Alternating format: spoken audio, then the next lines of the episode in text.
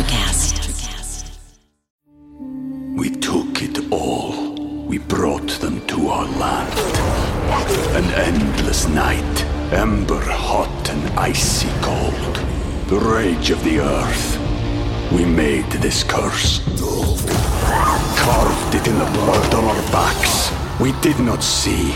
We could not, but she did. And in the end, What will I become? Senua Saga. Hellblade 2. Play it now with Game Pass.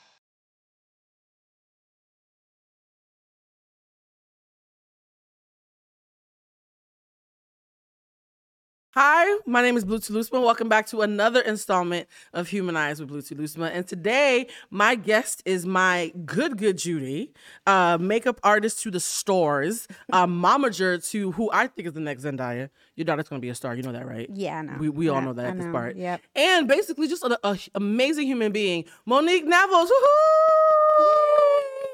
And this time, guys, for the first time ever at Humanize, we have a studio audience. Yay! This is amazing. Okay, wait a minute for a quick second. Can you put the camera on me so I can see my? There we go. I just need to make sure that I don't look as tipsy as I feel. Uh, for full disclosure, if y'all like, hey Blue, why do you keep on um uh, having guests with the same shirt? It's because it's the same day. It's called production, guys. Um, now, Monique, I am happy to have you on the show because the happy to be original intention of the episodes that we're doing in February is that they were all going to be around love and you know it's love month. Yeah. And I wanted to have a couple because last year I had a couple, and I was going to have you and Richard. For those of Mm-hmm. you who don't know, Richard Neville's uh, from Insecure is Monique's husband. He's very handsome. He looks like Tupac with Saeed.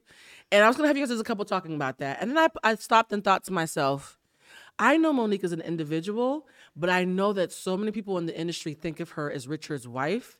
And I love my friend, and she can stand on her own because you are spicy as fuck. Mm, mm. And I wanted you to have a moment to talk by yourself. Yeah. And I think there's something so powerful because a lot of times when you think about Valentine's month, you think about love, you think about couples, you think about a duo. Right. So the first question that I want to ask, we're gonna jump right in. Okay. I'm jumping right, in. Go. How? How long have you been married, Flex, real quick, to the kids? 16 years. 16 years, guys. That's longer Yeah. than Instagram and Facebook and all them things. Yeah. 16 years of marriage. Yes. And you still like him. You very much. Can yeah. we clap for that? She still likes her husband. Yeah. Woohoo! Today. Today I do. Today, today, right. Today I do. Yeah.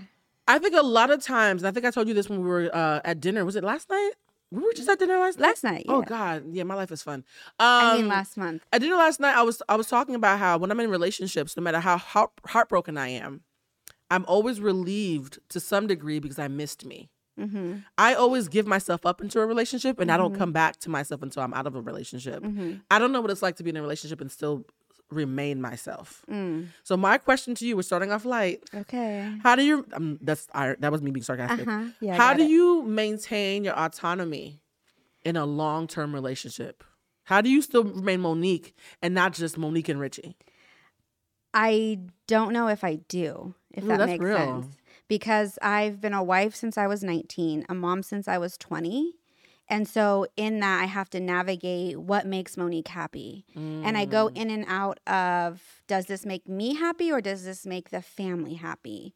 So Mm. I have a hard time sometimes finding my autonomy for me, if that makes sense. Yeah, and, and have, have there been any moments where you felt like, and share as much as you feel comfortable sharing, Mm-hmm. we felt like you lost yourself completely? Absolutely. And how did you like peep that? Oh God, I've completely become a mom and a wife, and I've lost me. Because I'm not happy. like nothing had would make me happy when usually they always make me happy Mhm. but sometimes i'd be like well nothing is making me happy why okay now i need to sit with myself and find what's really going on and in that i find that okay i'm doing everything for everyone else now i need to kind of take some time for me and that's what this year is all about for me is really like finding myself and what It's your Jordan year. yeah it's my jordan year so yeah that's what i'm gonna find myself It's so interesting because uh, whenever I ask, I'm like, Monique, how did we meet? Because I really do, like, a part of me was so confused. I was like, I love Monique. I have no idea how I know her. Like, I've been trying. I was like, Monique, how did we meet? And you were like, girl, I met you at VIP at Cardi B's birthday party. yeah i was twerking on my husband First of all, can we just talk about what a Hollywood way that is to meet somebody? I don't know what's worse, the fact that that's how we met or the fact that I didn't remember that's how we met. I think both. Ye- oh, nice. It- Thank it's you, both. friend. Yeah, yeah. You know what it was? Because I, I was at, here's the thing about Cardi's party, right? I don't care who you are in Los Angeles, Cardi's party is almost as hard to get into as Issa's yacht parties. Monique has been to both. Flex, friend. Flex, flex for the camera. just yes. this last year, You just, know, you know, just one. hair flip. and so when I got invited to Cardi's party, it was because her best friend was my co-host, Jason Lee. So it Mm. was like, okay, I'm Jason's friend. We get there, and I'm literally we got there early because Damage, my co-host, was like, we gotta Right. get there early because Right. everybody's VIP. Right. The gag is there's no VIP section at Cardi's party. No. because everybody's VIP. Right. So people who are No, there was like a little roped off, but it wasn't. It was like, like, the super VIP. It was like weird, like the was- Avengers yeah, some shit, right? yeah, So yeah. we get there early, and the guy behind us waiting in line was the one who like helped her sign her first deal or some shit. He's like, "Why am I in line? I should be." I was like, "Sir, everybody's VIP." We get in there, and we're roped off in this extra little bougie section. OT Genasis. It was a dance hall party. Was dancing to every song for four hours. Mm-hmm. I don't know what kind of vitamins that man is on, but who can dance to to dance hall- everything, crip walking everything. for four hours straight. Yeah. And then the whole cast of Love and Hip Hop is just kind of like wrapped around me. I'm like, I'm not on VH1. I would like to go to the bathroom. Please let me go. Yeah. Monique's from Love and Hip Hop is sitting on my lap because there was only one chair and I had it. She's like, Well, if you have the only chair, I'm gonna use your lap as a chair. so at this point, I'm feeling overwhelmed. No shade, no tea. I'm watching LMA very awkwardly try to uh, do a butterfly that looked more like a stunted giraffe. It was not great. I'm happy she's not a dancer. Uh, Teyana Taylor was making me feel like I should never eat carbs again. Right. Like the whole scenario was so overstimulating. And I was like, this is so fun, but it's also very industry. Mm-hmm. And I was like, I wish I could just be at home in my pajamas right now, just like. But also, too, I had eaten some shrooms. Okay, Right. I'm, I'm, I'm gonna keep it real. I had some shrooms earlier that day, guys, and I and I underestimated how strong they were. So I was also seeing colors and stuff. It was it was a wild night. So in the midst of all this, dance hall music, all these random celebrities, X, Y, and Z, I look over behind me, and there is Monique just busting it on her husband. And I was like, that's Richie. That's clearly his wife. Hopefully, Relationship, right. Hopefully, relationship goals. Because in the middle of all this industry bullshit, you guys were just two people in a bubble having a good time. that's us everywhere. Like no matter where we go, we're I always want gonna one. have a Teach good me time. your ways. How does how does one get a, a fine man in LA who actually is gonna stay faithful? Well, we you? didn't meet in LA, I guess. Oh shit, I'm fucked. Okay, continue. Uh, Yeah. So, but he's born meet? and raised in LA, but we didn't meet in LA. We met in the Navy. So, Oh, so discipline was kind of part of the structure already. yeah, but not for men. And then discipline like that in the Navy. That- Men do not live by that. You heard it here first, guys. Men in the Navy are hoes, according to. Hoes. No, Hoes. like actual. Be careful, ladies. Really? No, for real. So, you, so you, how did you train him out of his hold'em? Train him. These are hard hitting questions, I okay? guess, I guess my pussy. I don't know. Oh to shit! say. Okay, this episode has already gone off the rails. So, No, I think because we met like so like very fresh in the military to where we both no, girl, you like make that pussy. I. I heard the first answer. the show's called Humanize. You ain't got a lot of kicking on the show. Okay, so what I heard is Monique said she had that wet, wet, wet, and that's how you got him. Um, and uh, at this point, I'm gonna talk about something that I had not initially planned on talking about. I'm still thinking about how you said my pussy. That, is that your answer when you get when you get nervous? By the way. Probably just like I'm a stripper. Like that's like my Oh, yes. answer to everything. If anybody hangs out with Monique, be very, very careful. This is how I know that me and you. I was talking to Sarita in the previous episode about how I knew our friendship was faded. I feel like our friendship was also faded Yeah. because there are several inappropriate jokes I've been making my whole life that were waiting for Monique to make the the punchline. My entire life, I've been saying when I, I would go to a cashier and have a bunch of ones, I'm like, I'm sorry, I've been hanging out with my stripper friends. Last night, me and Monique go to dinner at this bougie place. She goes to valet, pulls out a bunch of ones, and says, "Oh, I'm sorry, I'm a stripper." And I was like, "You're my stripper friends. I knew you before I knew you. It's beautiful." it was meant to be. But like, how do you? And I'm gonna I'm gonna pick my words very carefully because we're having fun. I'm also very tipsy. But like last night, we had a very honest conversation. Yeah. and we talked about this before, so I have consent. We because consent is sexy, isn't that right, Sarita? Sarita's in the audience, guys. She's back. Ow. Yeah. Consent is sexy. And last night we had a very, very honest and beautiful conversation about a topic that a lot of blogs and sites make a lot of money about, which is interracial relationships. Mm-hmm. And you were very honest when you said, a part of me, because Richard is so successful, Insecure is, is such a, a, a, a popular show, mm-hmm. beloved by all of Black Twitter. Mm-hmm. And you were like, a part of me wonders if he'd be even further in his career if he had a Black wife. Yes. And as your friend, I almost wanted to cry Yeah. because to me, you're such a good wife and like you're such a good person. Thank you. But then I then I did have a moment. This is where me being a pundit comes in. Of when I said, Monique, that's a really valid critique because a lot of the actors in this town Mm-hmm. they see having a non-black wife as a status symbol. Like, oh, I made it. I gotta find me somebody who's like a Kardashian, right? Right.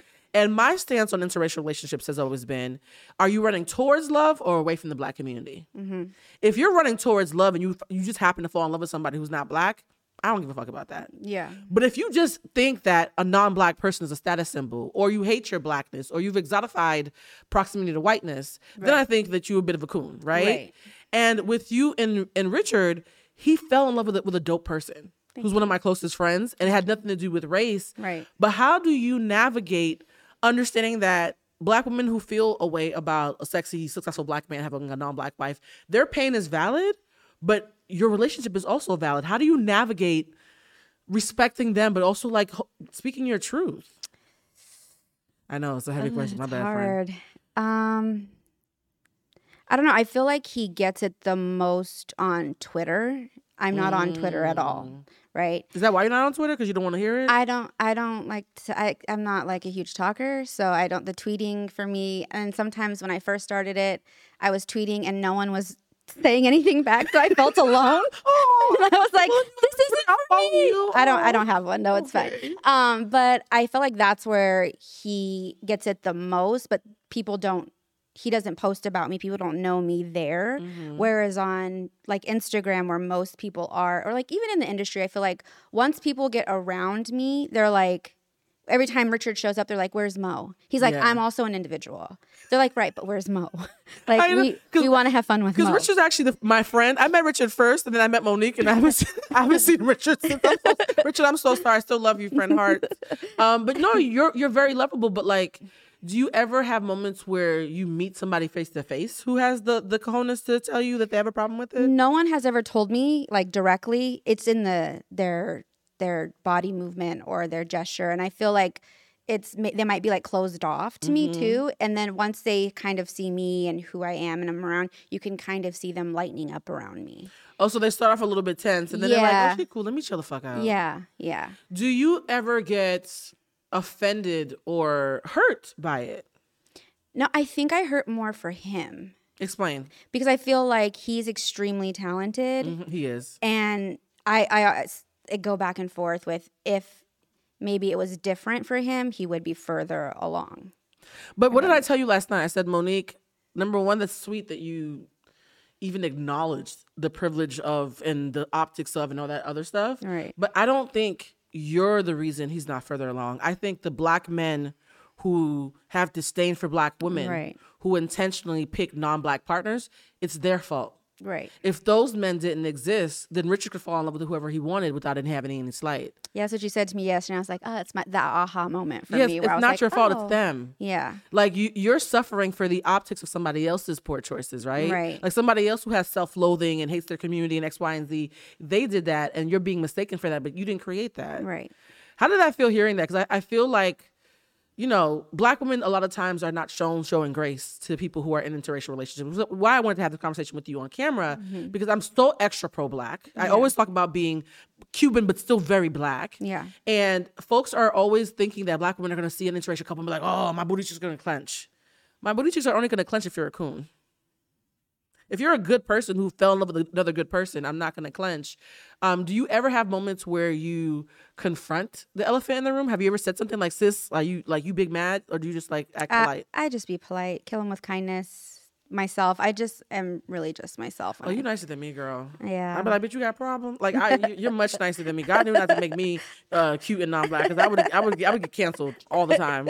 Now, the thing that I love about you is that we've been friends for I don't even when was Cardi's birthday. So I feel like Two years ago. So every time Cardi has was a 20 birthday, it's our friend anniversary. Yeah, it's our friend anniversary. It's uh, October is her birthday, right? Yeah, October 11th is her yeah, birthday. Yeah, so It's been two years already. it's been it was 2021 because I didn't go to the last one because it was like a burlesque. It was.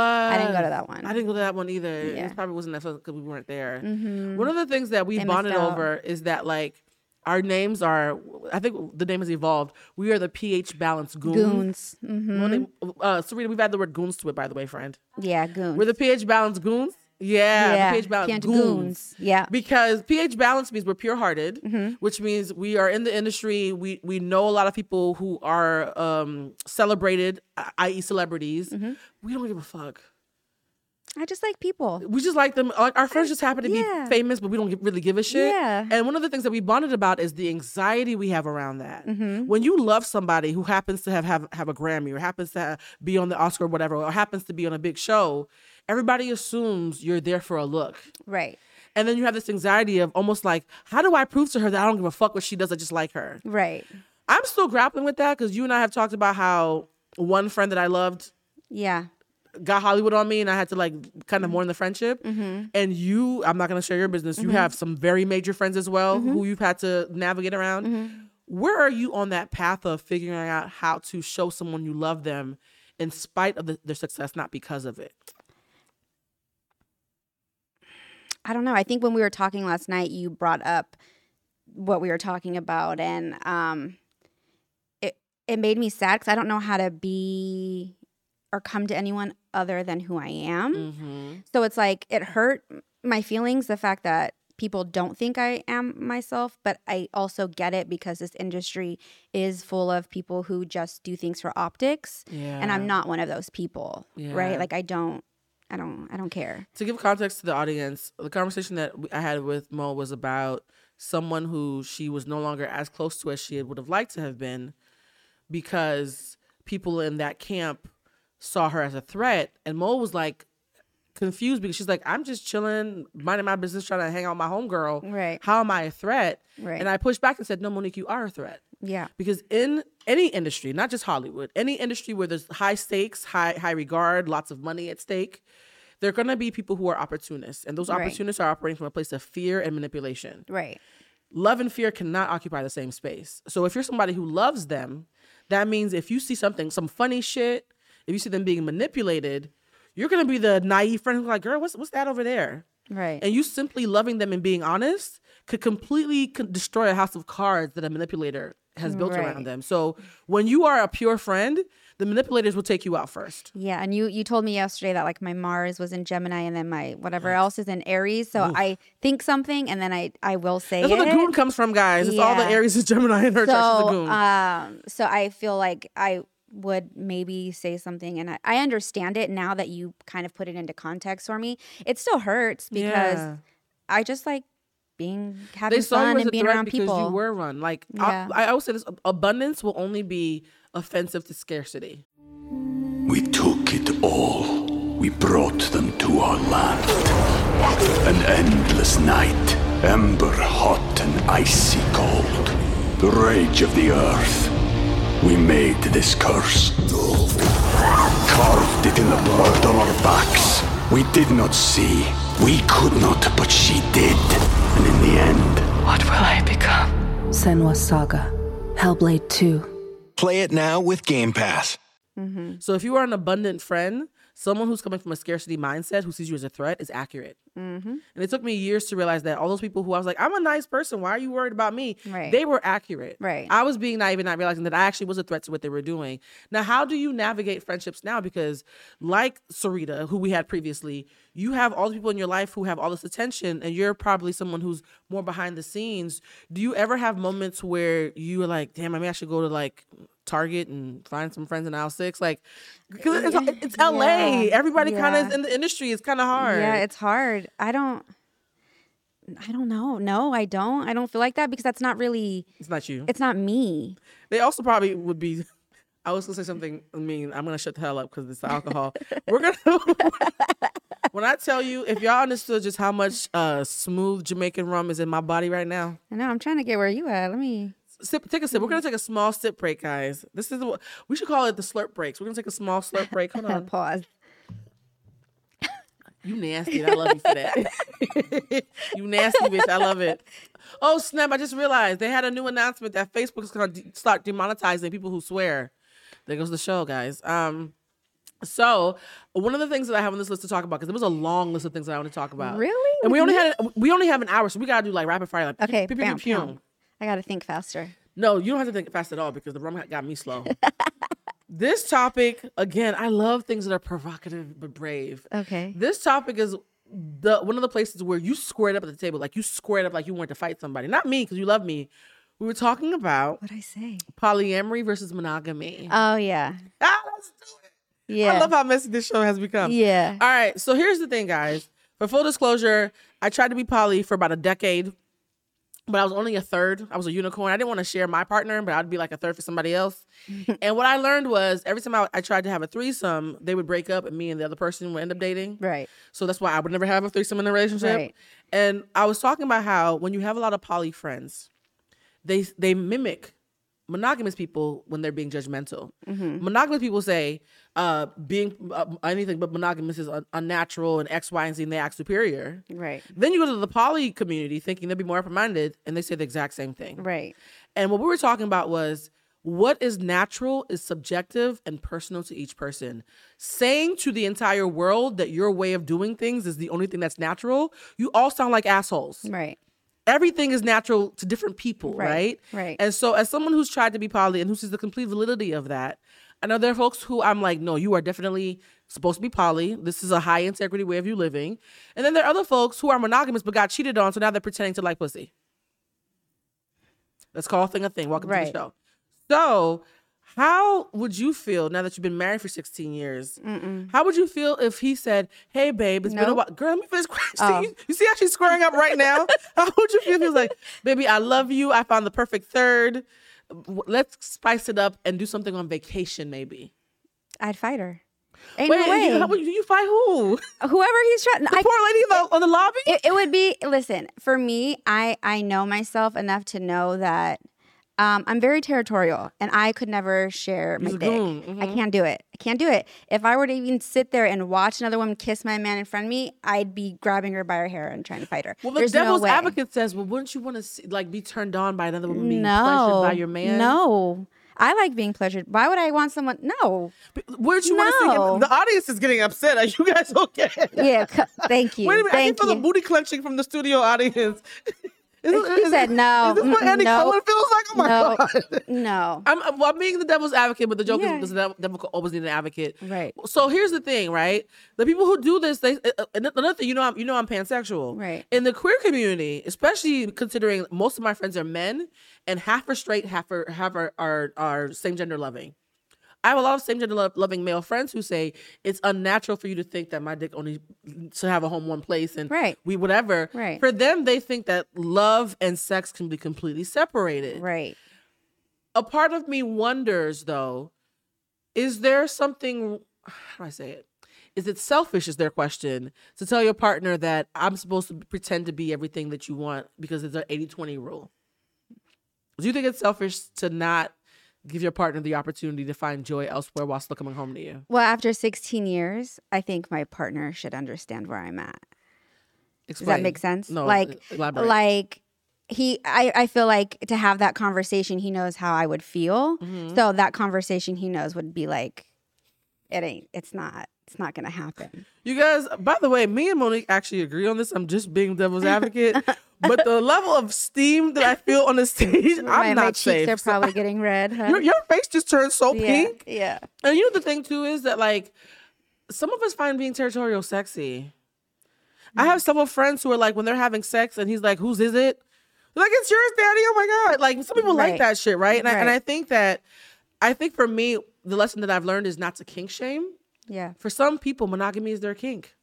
Having to re-examine and relearn and renegotiate with the same person over and over again is their kink. Mm-hmm. And for other people, it's you know having somebody you know, Boring. yeah. Yeah. And I, I would say this too, because I've been oversharing all month, so I stop now. As someone who's been to sex parties and who's in the kink community for a while, some people were doing it in a very empowered way. Like I, I do think that my the play parties I went to back in the day were sexually healing mm-hmm. because I had been had an eating disorder. I had I, I remember I was 5'8", 150 pounds, and a doctor in Boston, Massachusetts, where I'm from, told me I was obese and they put me on, on a strict diet and they dieted me into a 100 pound weight gain because when you diet that extremely your metabolism is so fucked up you gain weight right and so i remember being a regular sized perfectly healthy person and due to medical racism and all types of stuff feeling like i hated myself me now i probably love myself now more than i did back then but a part of it was because of when people are fucking you and making you feel good and making you feel beautiful, you're like, they're not wrong with my body. Right. So there is some validity in sexual healing. And that's why the kink community was really kind of precious to me. Yeah. But when you lying in a bed and it's just all types of weird genitals in your face and not everybody's pheromones like yours, part of me was like, this is nasty. Like I was like, I don't want to do this no more. Right. Could you ever see a scenario where if your child, let's say you have a daughter and a son, right? Mm-hmm. If your child came up to you and said, Hey mom, hey dad, I think I might be polyamorous. I want to be in a thruple. How would you respond to that? Live your life, baby. Really? Yeah. So you wouldn't mind them bringing their t- her, her two boyfriends to the house? No. If that's if it works for you, it work it works for you and that's great. See, I wish more people thought like you. Yeah. All right, speaking of being empowered into your body, um, I want to have a conversation about a, a thing that happens to a lot of women, especially as they get past 30s and then 35 and then they get older. There's a lot of conversation around women feeling fulfilled. And women feeling beautiful past a certain age. Angela Bassett was at the Golden Globes a couple weeks ago. She's what fifty something, sixty, going on twelve. Like she's a, she's not a real person at this Right. point. She's an avatar to me at this point, Right. right? She's so stunning. I, I said earlier, it confuses me. Right. But a lot of women have been told that you have to get nipped and tucked and do all these things in order to be acceptable. Mm-hmm. You are someone who is dating a traditionally attractive man mm-hmm. in what is considered the most shallow industry in the world, mm-hmm. in the epicenter of where that industry lives.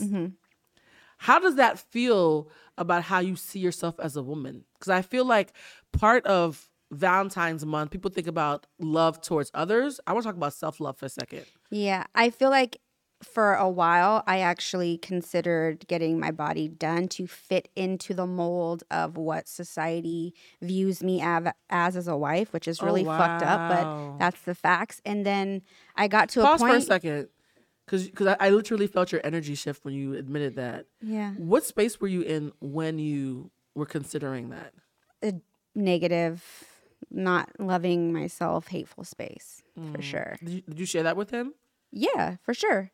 Yeah, I would. I, I always say like I do my. I would uh, tell him, excuse me, if I got my body done, it would be for me. It wouldn't be for you and be for anybody else. It'd be for me. But deep down inside, it would be for the optics, right? Mm. So You just said a word because you said that you would have said that it was for you and not for him, but deep down inside it'd be for the optics. I think part of the body positivity movement that we don't want to admit is that some of you are lying. yeah, Like, I But believe we about- lie to ourselves. Yeah, right? like it starts and, and- people are gonna be shocked to hear a big girl say this, right?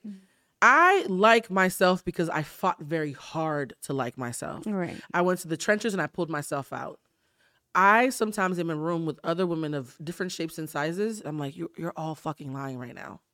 Like the energy is like they're being very performative, saying, "Oh, I love me. Anybody? Uh, I'm a Right. badass bitch." right. I, I'm calling cap on a lot of that because you'll say that every bitch you know is beautiful, but if your boyfriend breaks up with you, the next girl he dates could be a eight out of ten, and you're gonna pick her apart. Mm-hmm. Which means you know how to pick people apart. Mm-hmm. You just lying to your homegirls, mm-hmm. right? And so I think part of the body positivity movement that makes me nervous is people are lying to feel better rather than admitting what's going to make them feel good. Mm-hmm. I'd rather you say, "Hey, I'm a big girl who is like, I might want to lose weight next year, but right now I'm going to love my current body as I phase into that." Mm-hmm. Instead of pretending you like yourself and then you show up like a year or two later, a size six, and act like nothing happened. Right. Perfect example. and This is not not to shade anybody. I don't want to get in trouble. Adele, we loved Adele, right? She was beautiful. Right. One of the things I loved about Adele was she never pontificated as if she thought she was perfect because when she lost the weight, she didn't feel like a hypocrite. Right. There have been people like Monique who spent her entire career calling people skinny bitches. Skinny bitch, skinny bitch, skinny bitch. Not you, Monique, the, the actress Monique. Yeah. Yeah. Yeah. And then one day decided to work out, and now uh, she wants to be a skinny bitch herself. When people call cap, a part of me kind of feels conflicted because I'm like, no, some of these girls in the body positivity movement, they're not faking it till they're making it. They're self righteously lying, Right. And then flipping the script and acting like we should all fr- pretend they, they were big. If I ever lose weight, I'm gonna tell y'all why I'm doing it. I'm not gonna pretend.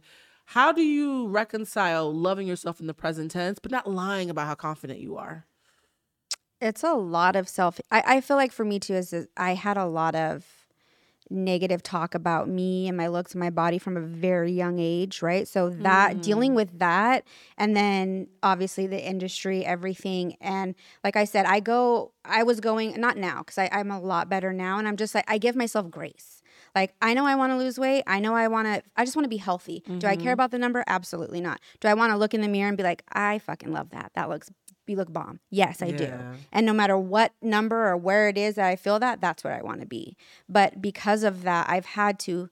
Const- it, it goes in and out because I'm constantly battling with that with myself. But that I think that that stems from like a childhood trauma that I then have to Mm. like weed out within myself. That's so interesting hearing that coming from you because Monique, anybody who's watching us on YouTube and seeing your face, you could be a Kardashian cousin.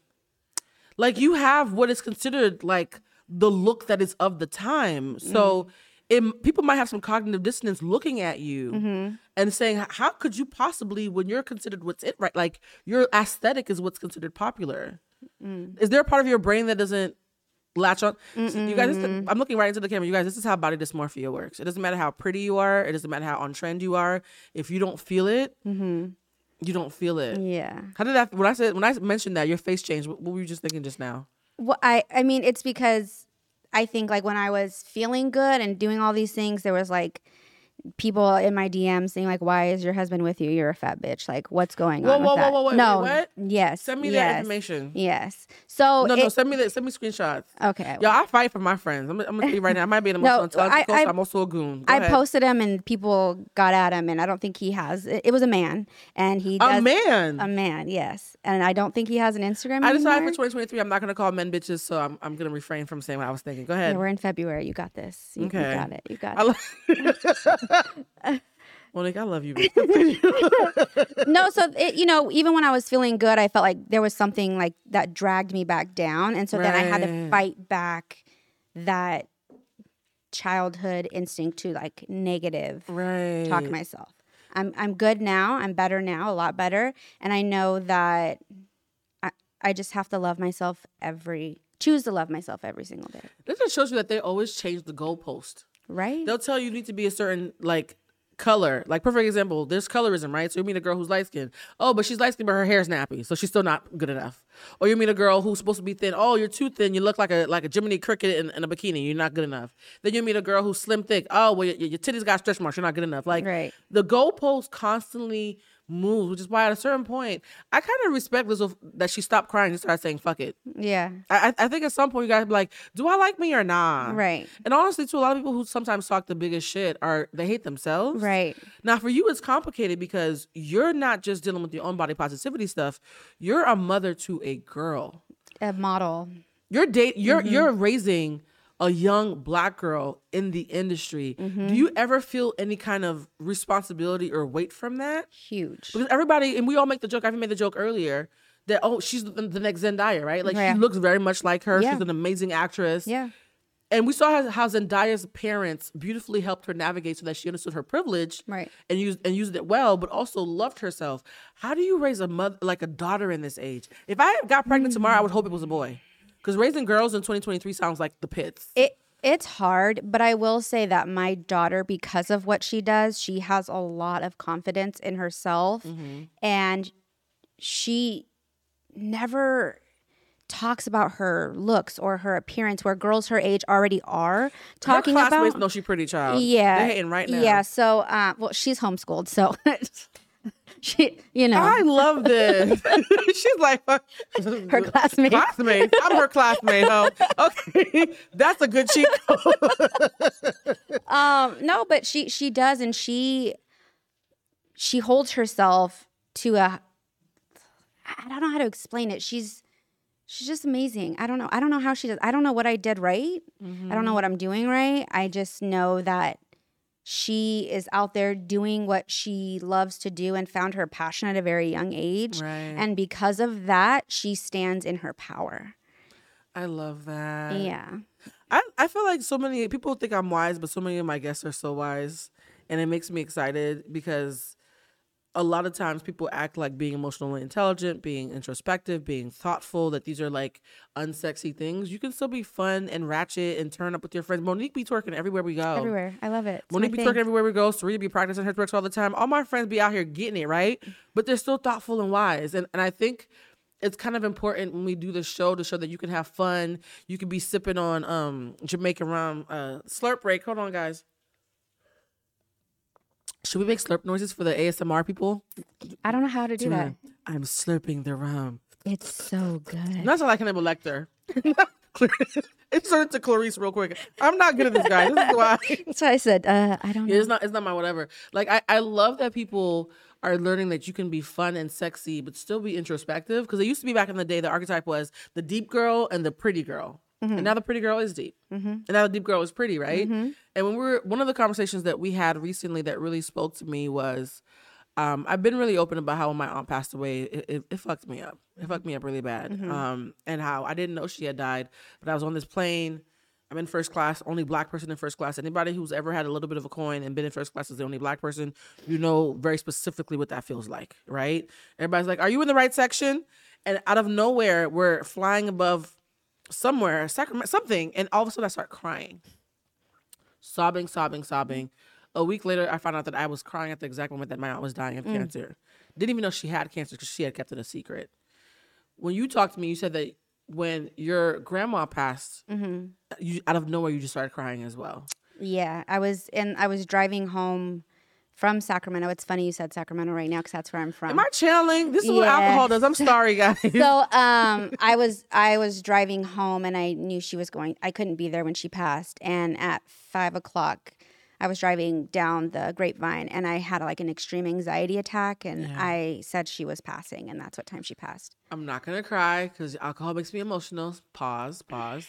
Now, the thing about it is, we're saying aunt and grandmother, right? And we mm-hmm. think these words mean certain things, but we know that when you have an, a non-traditional family, your aunt could be your mother. Because my aunt was the one who raised me until I was seven. Because my my dad was in Cuba, my mother was in Haiti. Mm-hmm. Nobody raised me but my aunt. So when I say aunt, I say mm-hmm. first mother. Yeah. Your grandmother was your mother. She was my mother. Yep. when you lose a matriarch to cancer in particular, Mm-hmm. one of the controversial beliefs that you and I share is that sometimes can- diseases like cancer come from all the pain that we swallow. Mm-hmm. Like my aunt put everybody first. My aunt was a mule to the family. My grandma was too. And I was I'm convinced that's what made her sick. I'm, Yeah. I don't give a fuck what anybody says. I think the cancer came from literally it ate away at her because she never put herself first right. what lessons do we learn? Because they say that life is about evolving, right? Right. We've watched the two women who raised us put themselves last to the point of we believe costing them their lives. Right. But then you and I, here we are at our big ages, putting ourselves last. Mm. So I'm not gonna cry. At what point do we like end that cycle? I'm currently ending it now. Oh, I need a tissue. Can somebody hand me a tissue real quick?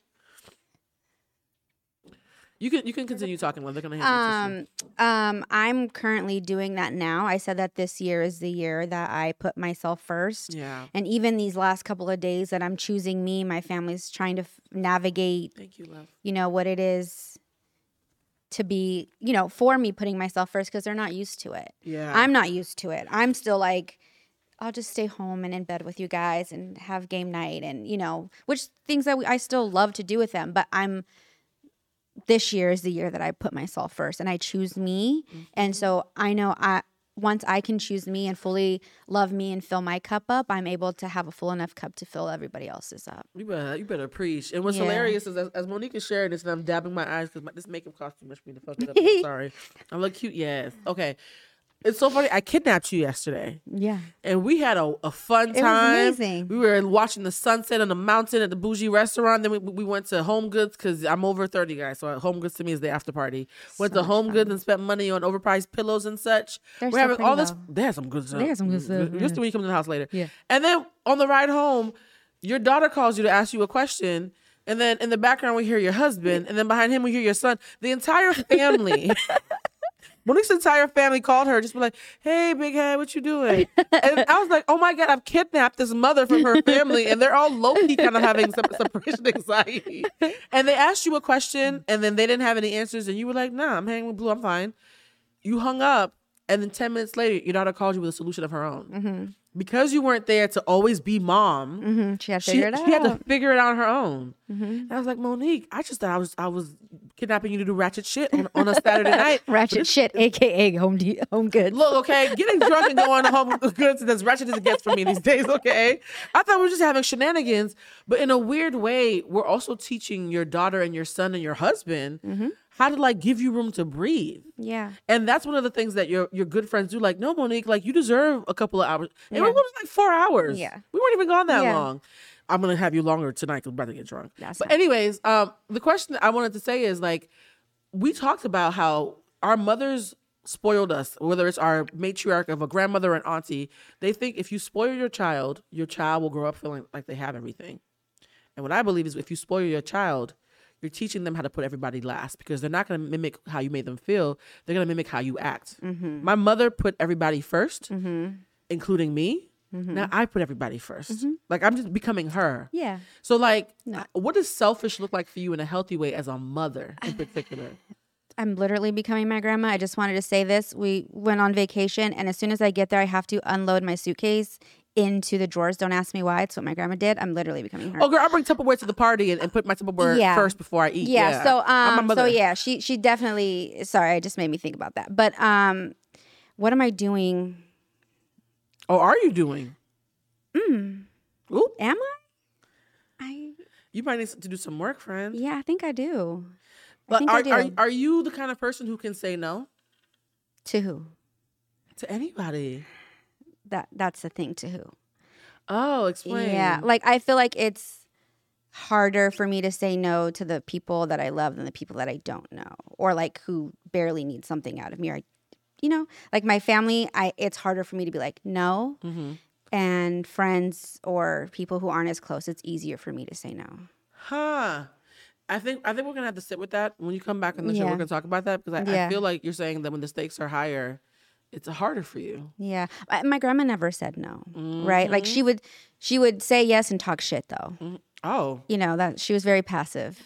I love. She, is your grandmother Latina by any chance? no, Oh, she was okay. not. I, I don't know. She, It might be a she, she would say thing. yes, and then you know, twenty minutes later, well, you remember I did that for. I'm like, Oh, oh, yeah, that's girl." manipulative. Yeah, yeah, yeah, yeah, So, yeah. um, I don't do that, but but I'm learning how to. Say Shonda. Rhimes had a had a, and we're gonna talk about her at some point when I have enough money to do have that conversation. But Shonda Rhimes had a book called The Year of Yes. I think we need to do a year of no. What do you think to the audience? A year of no. Can we get a clap for a year of no? Like, nah, we were saying no because I, I feel like we say yes by default. Yes. And, and and one of the things I have learned professionally speaking, because you know there's a, a weird thing being a coach, but also being a person. Right. Because there's there's professional me who says all these amazing things with, with my clients, and then I, I, I go out and, and start dating Mm-hmm. fuck boys and getting digmatized and acting like I ain't got no sense. So professional me is not going to talk because regular blue does not listen to this. But professional me knows that when you are scared to say no, it's because deep down you're worried that if you are not agreeable, you are not be lovable. yes. And so it's like I'm gonna say yes, you can like me because I need to make sure that you still like me. Yes. And if I say no and you don't like me, then I won't think that I'm worthy. So it's not you being a nice person, it's you being insecure. There's so much Mm. go confidence preach, in a reasonable no. Because it means I fuck with you heavy and I love you, but nah. Yeah. And regardless of how you respond, I'm still dope as fuck your loss. yeah. That takes practice. Yeah, Yeah, that's look at the- beautiful. Look at the audience. Yes. That takes practice. And I can't tell you how many times I've said no and it's been a righteous, hearty no. And it made sense cerebrally. And the person responded in the way that was appropriate. yeah. For two, three days afterwards, I'm still like, fuck, I said no. Am I sure she still likes me? Am I sure he still wants to be with me? Like, even though I'm doing the right thing, there's like the shadow work that happens where my my neurosis is still telling me no blue she still loves you. It's okay. Right. you said no and she was annoyed but she still like i still have to talk myself down from feeling like i'm unlovable and i think a lot of folks are not honest about how when they say oh i'm too nice i'm too loving i'm gonna look into the camera again for those of you watching on youtube. Hint hint start watching us on youtube. Um there's no such thing as being too nice or too lovable. There's no such thing as saying your heart is too big. That is a very self-aggrandizing way of giving yourself a, a backhanded compliment saying my heart's too big or I'm too lovable is a nice way of saying that you lack boundaries. You are not God. You just lack boundaries. Mm-hmm. If you have boundaries, you can be as nice as you want, and everything would be Gucci. Mm-hmm. And so, I, I, for me, my word of the year is is, is uh, discipline and discernment. Discipline to do what I need to do, even when I'm not inspired, mm-hmm. because I'm smart and lazy. Right? Most smart people I know are lazy, because y'all can study I can cram for 20 minutes and still get the same grade. Right. That creates laziness. Mm-hmm. I think sometimes that if my IQ was lower, I'd be I'd, I'd get further in life. I'd be a harder worker. I'm used to faking it and still doing a good job. So I want to be disciplined, and I also want to have the discernment to know when to share and when to keep shit to myself. Mm-hmm.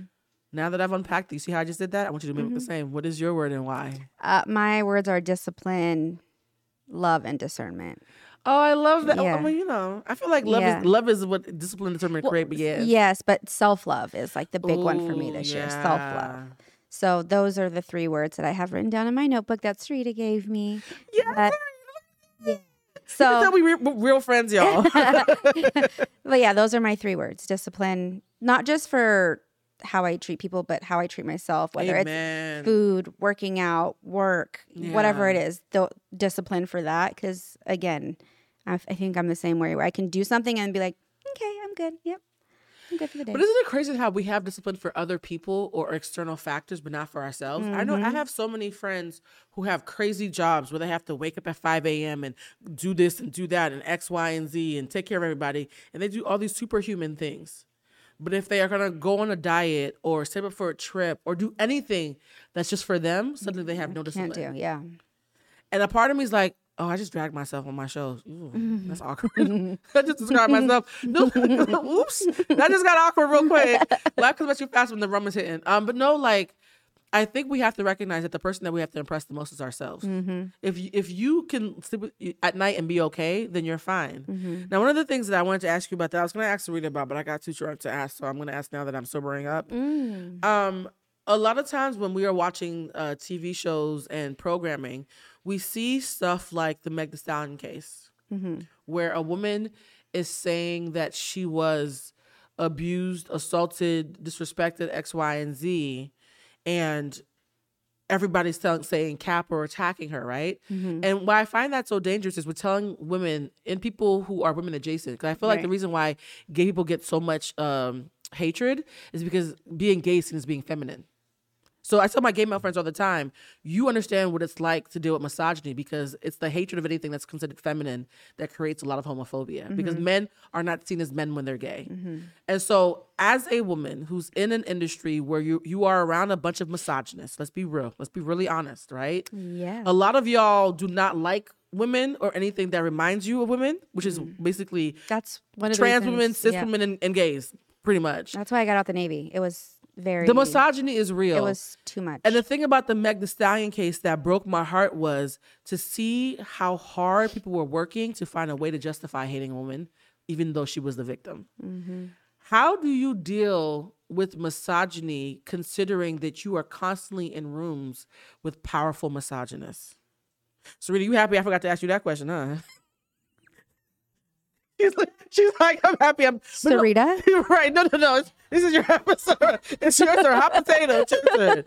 Because, I, because I'm constantly having to realize, ooh, he's a misogynist pig, but I cannot afford to tell him that. Like, how do you deal with that? Because I'm I'm learning to. Because in DC, I could just say, fuck you, you or you're a misogynist. In LA, I actually can't. Yeah, I feel like I'm learning to as well. I know in the Navy, I could not, and I got in a lot of trouble all the time Oh. because I would, you know, it's always do as I say, not as I do. Yep. And it's n- majority was from men uh, with that are in power. Mm-hmm. Um, their favorite thing to say was like, do this or do that, and then it'd be like, you want to flip for it, and they would cover their rank, meaning they outranked me, so I would have Oh, wow. to do So it. that's like pulling your dick out. Yes. Oh, so wow. um, I would tell them either go fuck themselves or Wait, wait, wait, wait, do wait, it wait, yourself. wait, wait, And I got in a lot of trouble. Honey, yes, you're supposed to get in trouble. Yeah.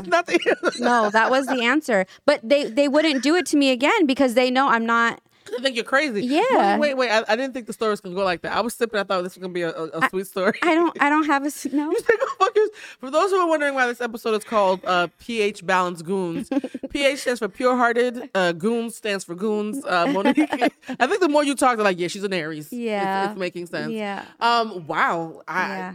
But I've learned like working at a law office too. I've learned how to like be professional with your words in a professional setting. Um. So that taught me. I'm so grateful for that because that taught me a lot. Per my last email. Yeah, Yes. per my last Mhm. email. Yeah.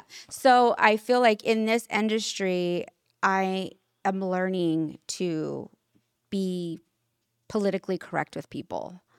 um, and that's especially with men. But how do you politically correct and still set a boundary? you got any advice? I don't, I do actually, because yeah. you have to think about it. On Hollywood Unlocked, I was the only woman that anybody could see for miles and miles as far as production, right? Yeah. Because even though there was a couple of girls who were working in editorial, my co-hosts were men. Um, a lot of people I was dealing with, like everybody was a man. So simple Mm-hmm. things like, hey, we're gonna be on set and we're gonna be, you know, um, on a jet with Floyd Mayweather. Can somebody give me some makeup? Like Yeah. they were like makeup because no, the men didn't need makeup, right? Right. So I dealt in a space where everything that I asked that was reasonable for a woman was seen as me being difficult because there was no other women around. Mm-hmm. And what I started doing is I would make a request, and when they would treat me like I was wilding out, I would let them finish and say, "I need just need to clarify that I'm making a reasonable request." Mm-hmm. So what is the issue with this reasonable request that I just made? Mm-hmm. Because the thing is, misogyny makes you feel like you are unreasonable. So now that I've reasserted that I'm being reasonable, please clarify for me why reason is a, is offensive to you. Right. Child, at a certain point, they were like, "This bitch." Like, and- but the funny thing is, me and Jason are close now. Yeah. because I think a part of him, Respected it. he respected it. He was like, "Blue is not gonna wild out. She's not gonna be overly dramatic and make things worse." In fact, when there, I, I could get into a fight with somebody and be on set, you would never know it. So I was being professional. Right. But if I made a request, it's because it was reasonable, right? So I think for me, the cheat code is. Whenever people act like I'm tripping, I remind everybody in the fucking room that I'm making a reasonable request. So what's the real problem here? Mm-hmm. Are you annoyed that I have the free agency too? That's between you and your God and your therapist. Mm-hmm. I will say I feel like that has been the case for fighting for my daughter, Mm. even with women as agents. Um, not the agents we're with now, thank God, but the ones that we were with. I felt like they treated my daughter and everything like she was like a second class model, but she's booking more than a lot of the white models were. Mm. Talk your shit. So, um, you know, when she wasn't getting the kind of love and attention that these other models were getting, and my daughter is putting your light, keeping your lights on, you can at least come and come with respect when you're asking for things from Wait, her. wait, but she said my daughter's the reason you can eat this week. You might want to take the bass out your voice, Monique. Yeah. If I ever need a manager, I'm gonna do it. Be like, girl, you want to manage me? you know what? You know what's so funny is like we're having this conversation. We've covered so many topics from d- interracial dating to misogyny to we've, what haven't we covered? We can basically do like figure out world peace if we sat on this podcast Yeah, long enough. But I always want to end it with something nasty. Yes, can we get Yeah. something nasty? Freaky shit. We always Make like to end the show with freaky shit. Even the producer's clapping for something nasty. Yeah. Hey! So, uh, we often talk about how to keep shit sexy, even when you're in a long term relationship or Mm-hmm. just when you're somebody who's very ambitious. Do you have anything on your wish list as far as how you want to be more sexually empowered in 2023? no. Really? I feel like, okay, so have I, you left your sexual body? Be honest, because a lot of women leave their Mm. sexual body. Yeah, yeah, I do. But I will say, wait, hold on. Let me just say this. Thi- like I said, this year is all about myself and finding Uh-huh. self love. And I feel like with that, I've already become this, This what? this like, I'm about to leave. What you want to do? oh, I, I've I've already kind of stepped into like this power of like this sexual being that I might have not been. Mm-hmm. But I, I am very sexual. But I, I stepped away from that for. Are you an aggressor or are you more? I, I'm not the aggressor. I'm the submissive one. So since this new 2023 me has started, Uh-huh. I'm more of the aggressor. Nice. That, that's kind of like the power that I've. What What do you think is a turn on for you as a woman? Be honest. Taking control, I guess. Oh, That's a turn on for me. really? Yeah. So you're a Yeah. sub who wants to take control. That's called a verse, honey. Yeah. Yeah. I feel like There's names for these things. I, I, I take control everywhere else, like whether it's work or for like homeschooling. I'm, I'm literally taking care of everything else. So when it comes to that, I like to be for you to take control. I, I, had a friend one time who she got on my goddamn nerves, but maybe she was actually more brilliant than I realized. She would always make a big deal about what kind of panties and underwear she would wear. She'd make a big deal about her baths and her lotion routines. And I was like, girl, why is it taking you two hours to come out the bathroom? I gotta pee. Mm-hmm. what I realized was she was loving on herself so sensually that she was already aroused by the time she like left Mm. the bathroom and was mm-hmm. going on her dates and mm-hmm. that sexual energy Carried kind of like carried over to the person that she was with Yeah. and so a lot of times we, in DC back in my my gay days, you know, hair flip, there was a thing called lesbian bed death. Yes, honey. Oh, So What is that? The gays would like just talk to each other too much and like buy cats and forget to fuck. It was like a thing, right?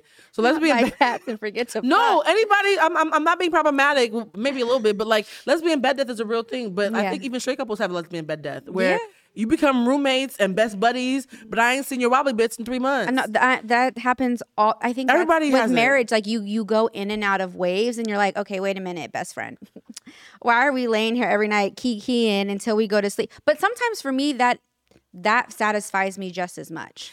You okay? So we're gonna we have to end soon, but I'm gonna say this. Um, I'm a Gemini lot. rising. For those of you who don't know about astrology, because this podcast talks about astrology a lot. my rising? A Gemini. Girl, how you gonna ask me what your rising is? Because we went over it yesterday. I Oh, I think it's the Pisces. Um, yeah, I think yeah, you're, you're right. right. You're yeah. Pisces rising. Yeah, yeah. Gemini rising means I'm a reliable flight risk, which means I will love you and adorn you, but if we're not fucking, I might leave you.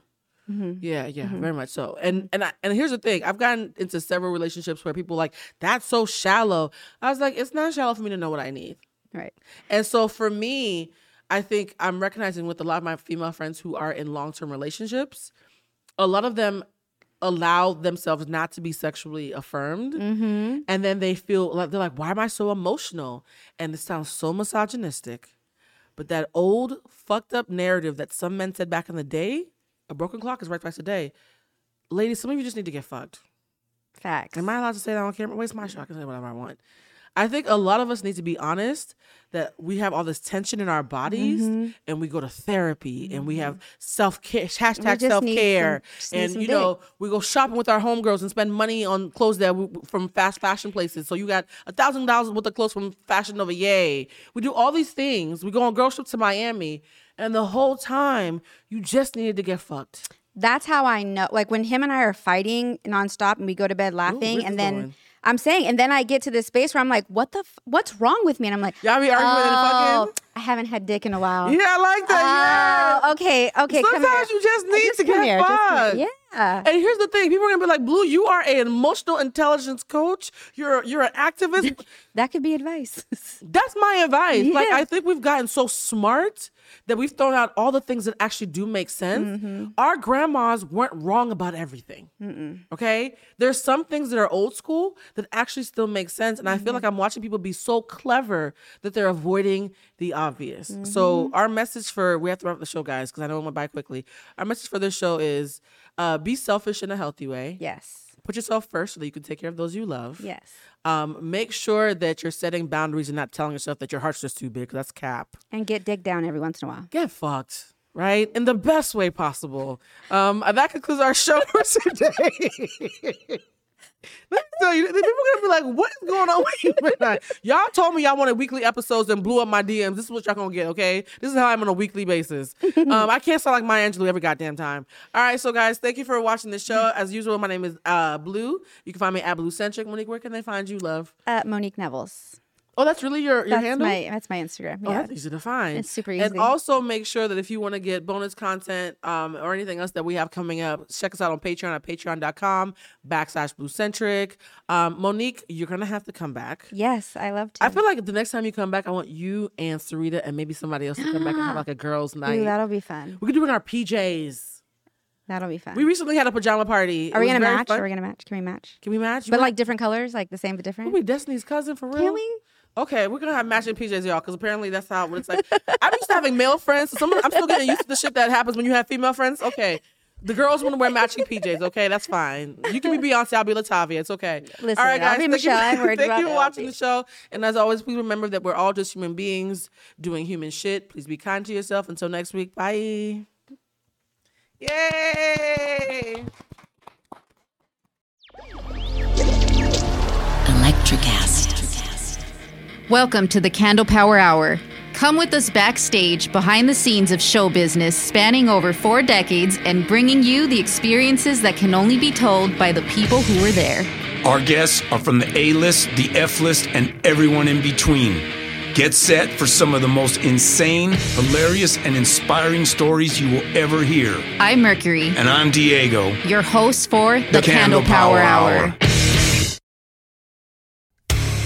Hey there, I'm DC. I host the Rock Podcast, Back to the Arena, The Interviews. It's about a 30 minute podcast where I talk one on one with a band who has released new music. You can find us on all the best podcast sites like Spotify, Apple, Google, iHeartRadio, and more. If you're a rock fan like me, subscribe today to Back to the Arena, The Interviews. Electricast. Electric